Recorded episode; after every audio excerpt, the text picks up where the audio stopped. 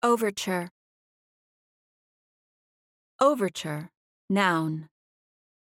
The opening movement of a dramatic composition such as an opera or ballet. Traditionally, the overture is comprised of themes and motifs which will be further developed as the work progresses.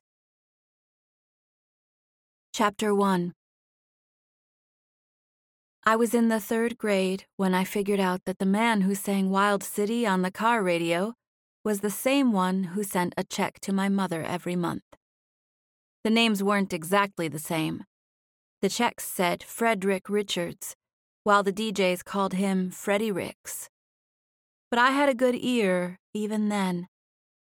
The sigh my mother uttered when she opened his envelopes was exactly the pitch as the one I heard as she switched off the radio. She wouldn't talk about him even when I begged. He's a stranger, Rachel. Don't dwell on him. But everyone else did. Freddie Ricks was nominated for a Grammy when I was 10, and his second album stayed on top of the charts for months. Growing up, I heard his music during TV ads for luxury cars and while waiting in line at Rite Aid. I read interviews he did with People and Rolling Stone. I memorized his Wikipedia entry. My name wasn't in it. Neither was my mother's. Even so, my interest was undiminished. I bought his music with my babysitting money, and I saved every magazine article I could find. I was a rabid little fangirl, and I wasn't nice about it. Whenever my mother and I fought, I would hang another photo of him on my bedroom wall. Or else I jammed my earbuds in, ignoring the parents sitting next to me, to listen to the one I'd never met. I was so angry about her silence. Now I would give anything to see her face one more time. Anything. But I'll never have another chance to turn the music off and hear my mother's voice. And the guy who didn't bother to show up for almost 18 years? Supposedly, he's waiting at the social worker's office to meet me. I feel sick as the van pulls up at the office for the Department of Children and Families. My hands are almost too sweaty to unlatch my seatbelt. After wiping them on my denim skirt, I fumble for the greasy door handle. Every time I ride in this tatty vehicle, which is probably the same one that shows up to remove kids from meth labs or whatever else social workers do, I think, this is not my life.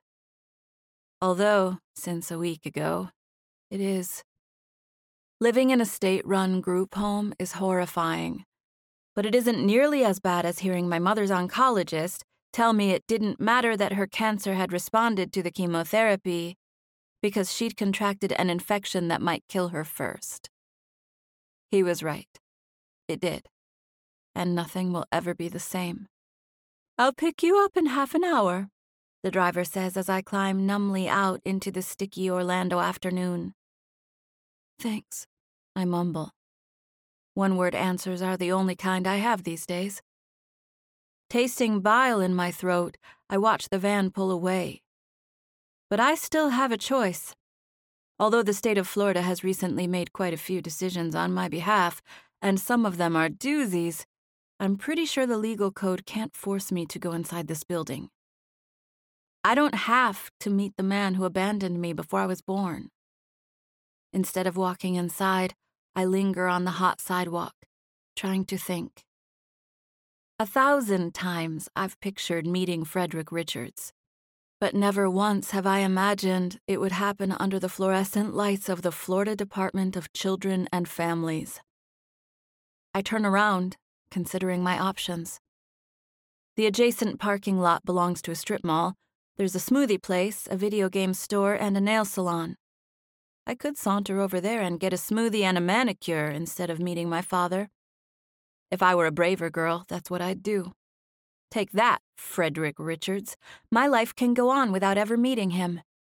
I'll turn 18 in a month. Then my social services nightmare will end anyway. He'll sit there in Hannah's office, looking at his watch every couple of minutes, while I sip a smoothie across the street. Right? I don't even like smoothies. Drinks aren't supposed to be thick. While I take this little mental trip through Crazy Town, the Florida sun beats down on me. A drip of sweat runs down the center of my back, and across the way, I catch a man watching me from the driver's seat of a dark sedan. A nervous zing shoots through my chest, but it disappears just as quickly as I realize the man behind the wheel is absolutely not Frederick Richards.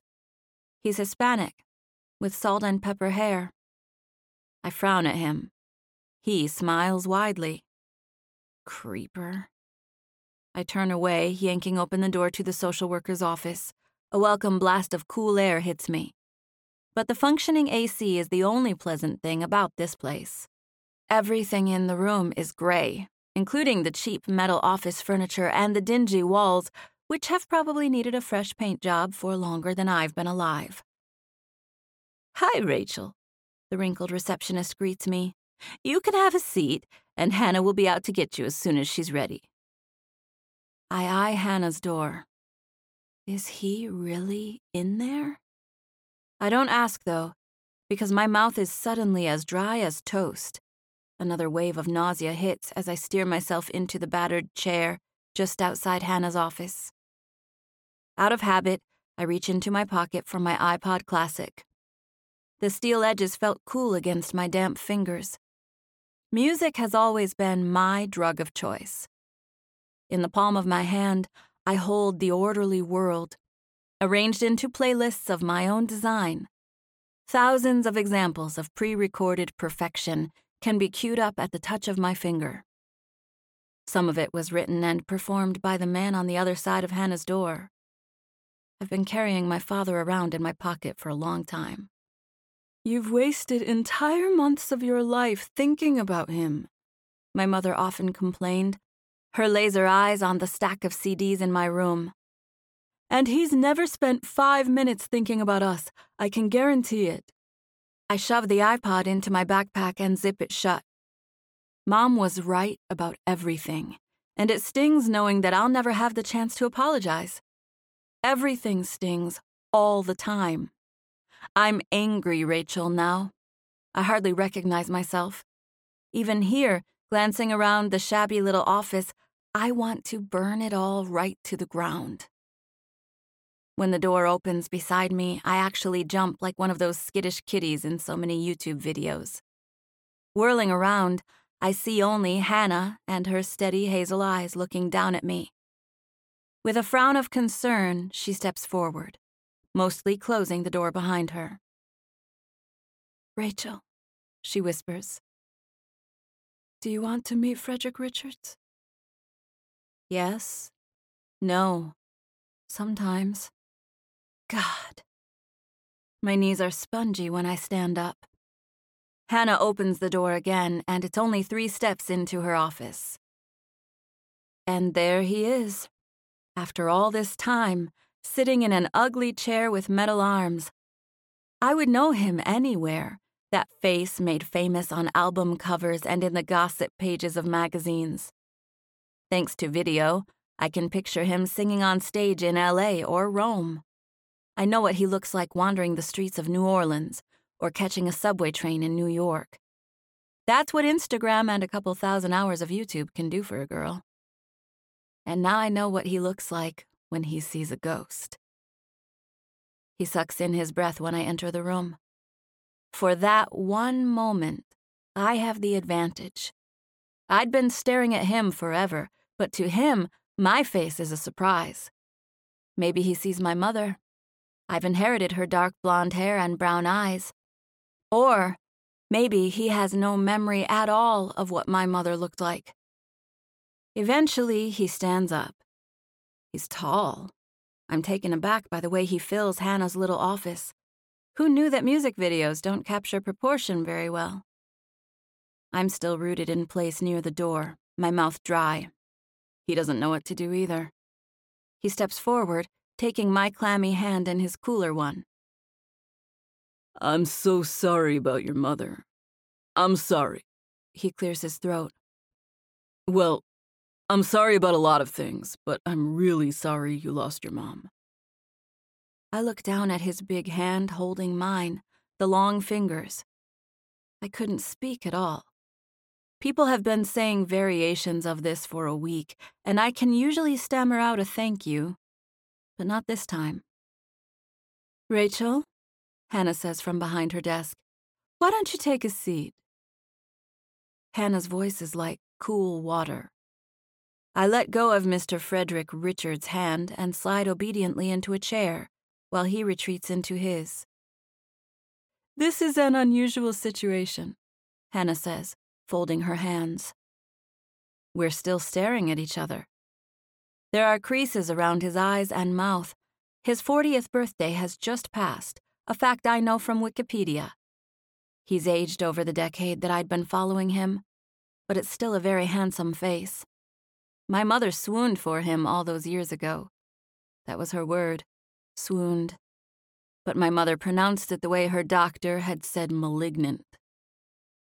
Rachel, Mr. Richards wants to help you, but he has no legal right to care for you. His signature is not on your birth certificate, which complicates things.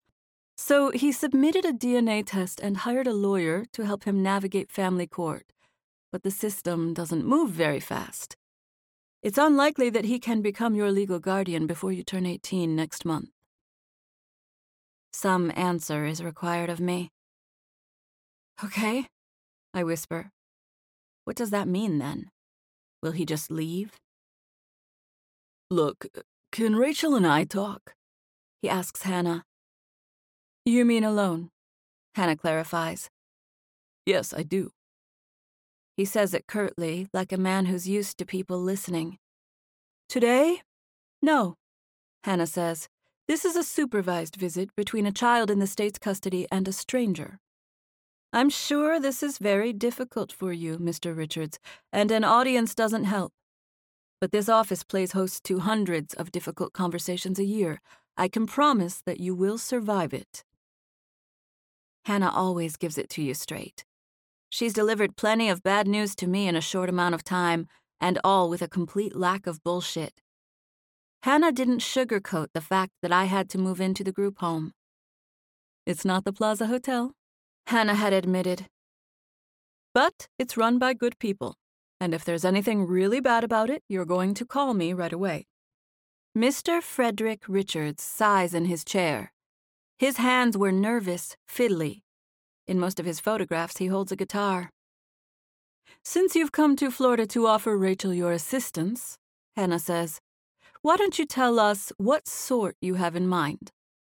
I understand that until now your support has been financial in nature. He nods. Yes, it was. I always. He presses his fingers to his lips. Before, I assumed that financial support was the only kind necessary. He looks right at me. I didn't know your mother was sick. Nobody told me. Again, I know I should say something, but the words just aren't there. My father is going to think his daughter is mute. So. He returns his attention to Hannah. You said Rachel is heading to boarding school in the fall. His eyes dart toward me. It sounds like she needs a place to go after she turns 18 next month. Technically, she will age out of our system in August. Hannah agrees.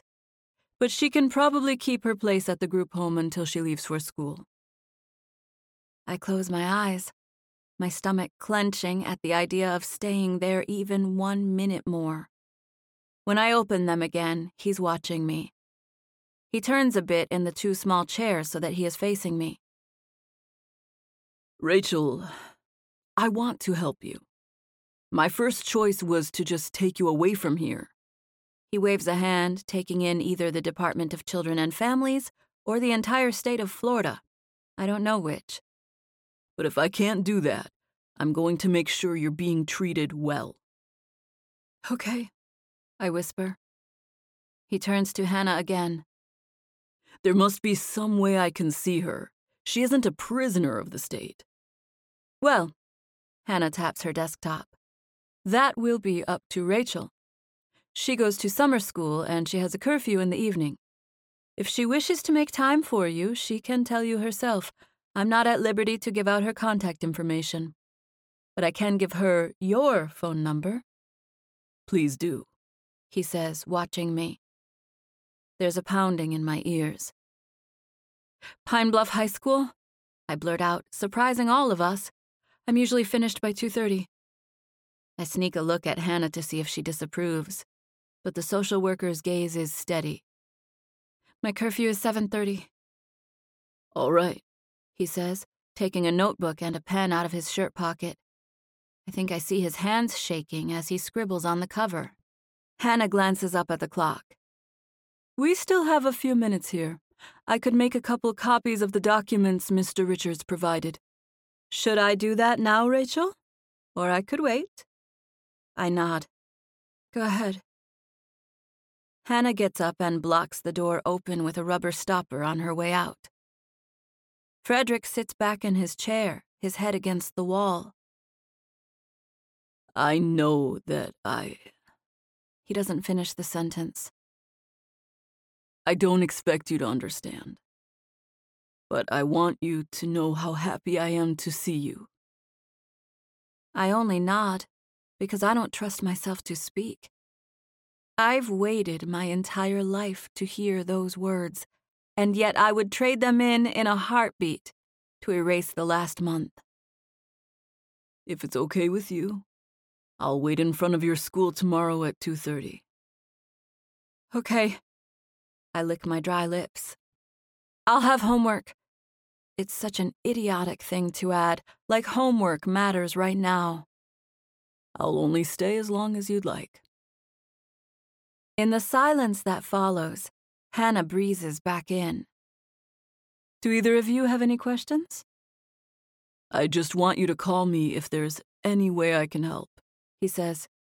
You have my cell, and I'm just at the Ritz Carlton. That's when Ray, the van driver, knocks on the door jamb. Hi, Rachel. Are you ready?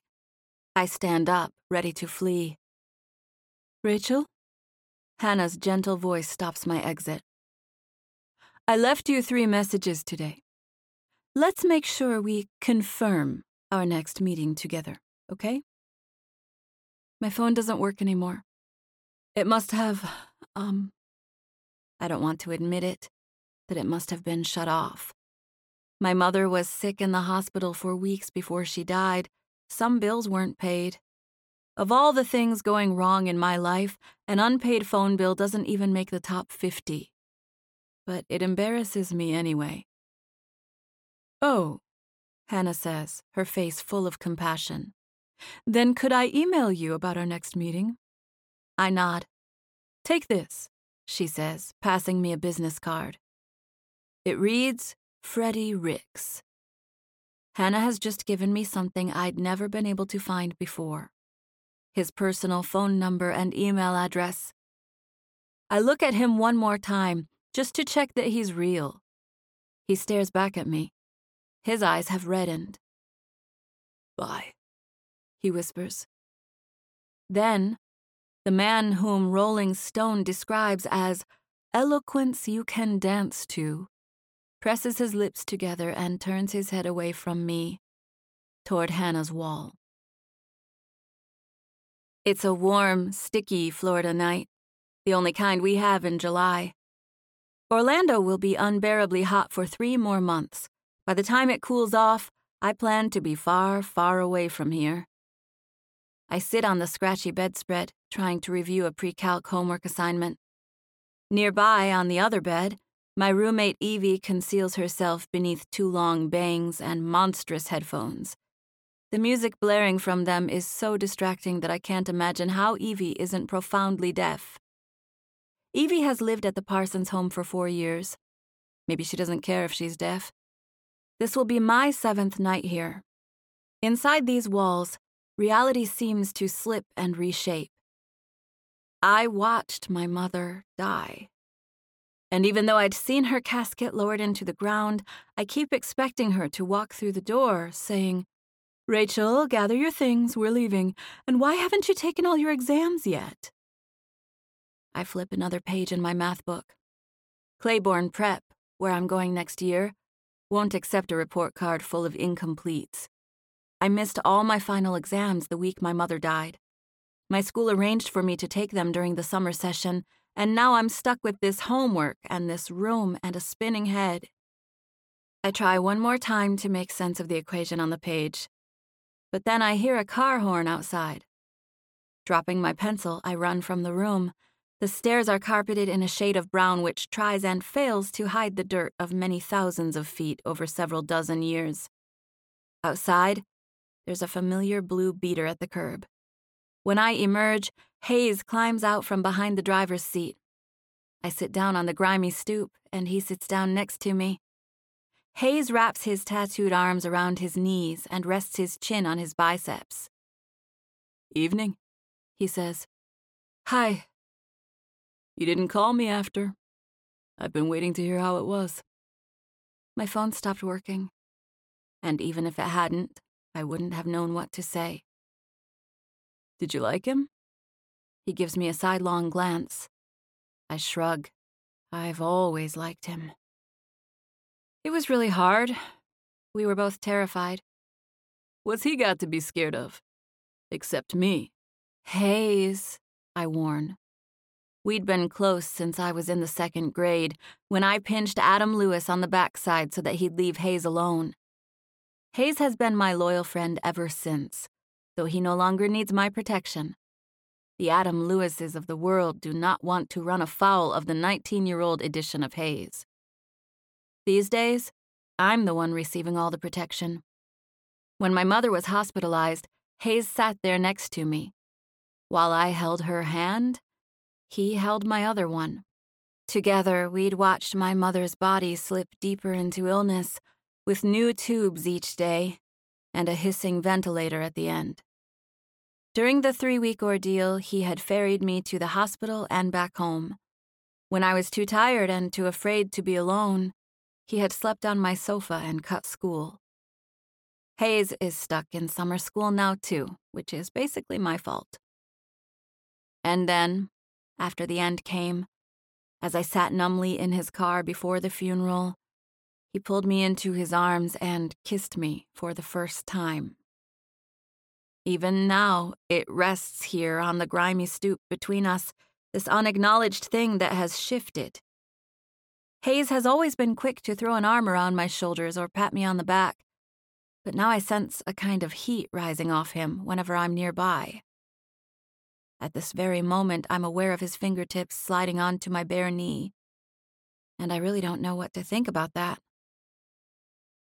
I don't see how Daddy thinks he can help, Hayes is saying. The man is 17 years too late.